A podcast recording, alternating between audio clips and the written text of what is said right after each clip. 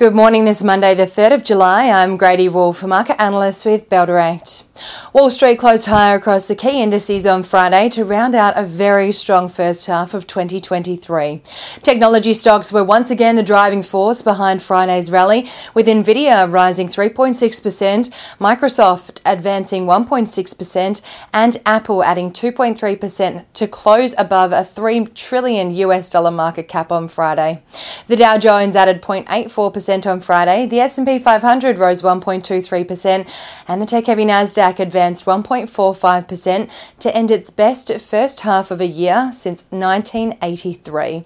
Nike shares fell 2.7% on Friday though after the apparel giant posted a weaker than expected quarterly profit. Despite the very strong first half, some of Wall Street expects investors to take profits from the first half rally in the second half amid ongoing volatility and the outlook for interest rates to continue rising alongside the potential threat of a recession. Over in Europe, markets closed higher on Friday as and notched out gains for the first half despite interest rate hikes and the regional banking crisis.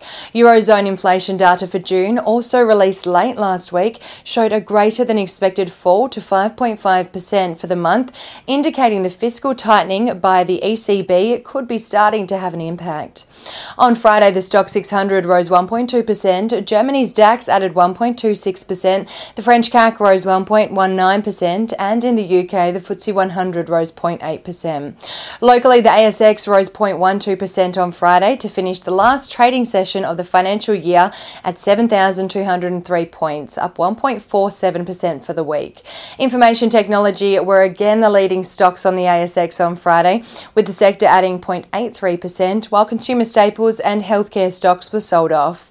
Link Administration Holdings tanked almost 14% on Friday after the company provided an update that one of its largest customers, industry superannuation fund HESTA, will not renew its contract when it expires. On the commodities front this morning, oil is trading 0.13% lower at 70 US dollars and 53 cents a barrel. Coal is up 0.12% at 128 US dollars and 5 cents a ton. Uranium is down 0.53% at 56 US dollars and 20 cents a pound. Gold is up 0.56% at 1918 US dollars and 82 cents an ounce, and iron ore is down 1.73% at 113 US dollars and 50 cents a ton. One Aussie dollar is buying 67 US cents, 96.15 Japanese yen, 52.44 British pence, and 1 New Zealand dollar and 9 cents.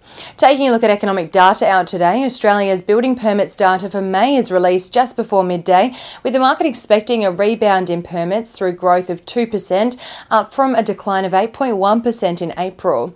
And Australia's home loans data of month on month is also out today, with a forecast of a 4% rise from a 3. 0.8% fall in April. Ahead of the local trading session here in Australia, the SPI futures are anticipating the ASX to open the first trading session of the new financial year up 0.41%. And now let's dive into some trading ideas for your consideration today.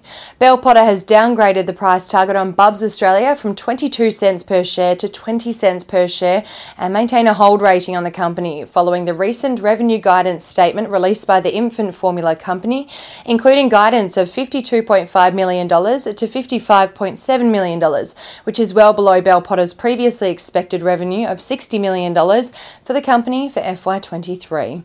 Bell Potter also noted Australian exports of finished IMF to China have remained subdued, down 40% year on year, and that Bubs has a clear challenge of managing excessive inventory positions of the Bubs Supreme product held by partner channels in China. And Trading Central has identified a bullish signal on IGO following the formation of a pattern over a period of 12 days, which is roughly the same amount of time the share price may rise from the close of $15.20 to the range of $16.90 to $17.30, according to standard principles of technical analysis. And that's all we have time for this morning. Have a fantastic Monday and happy investing.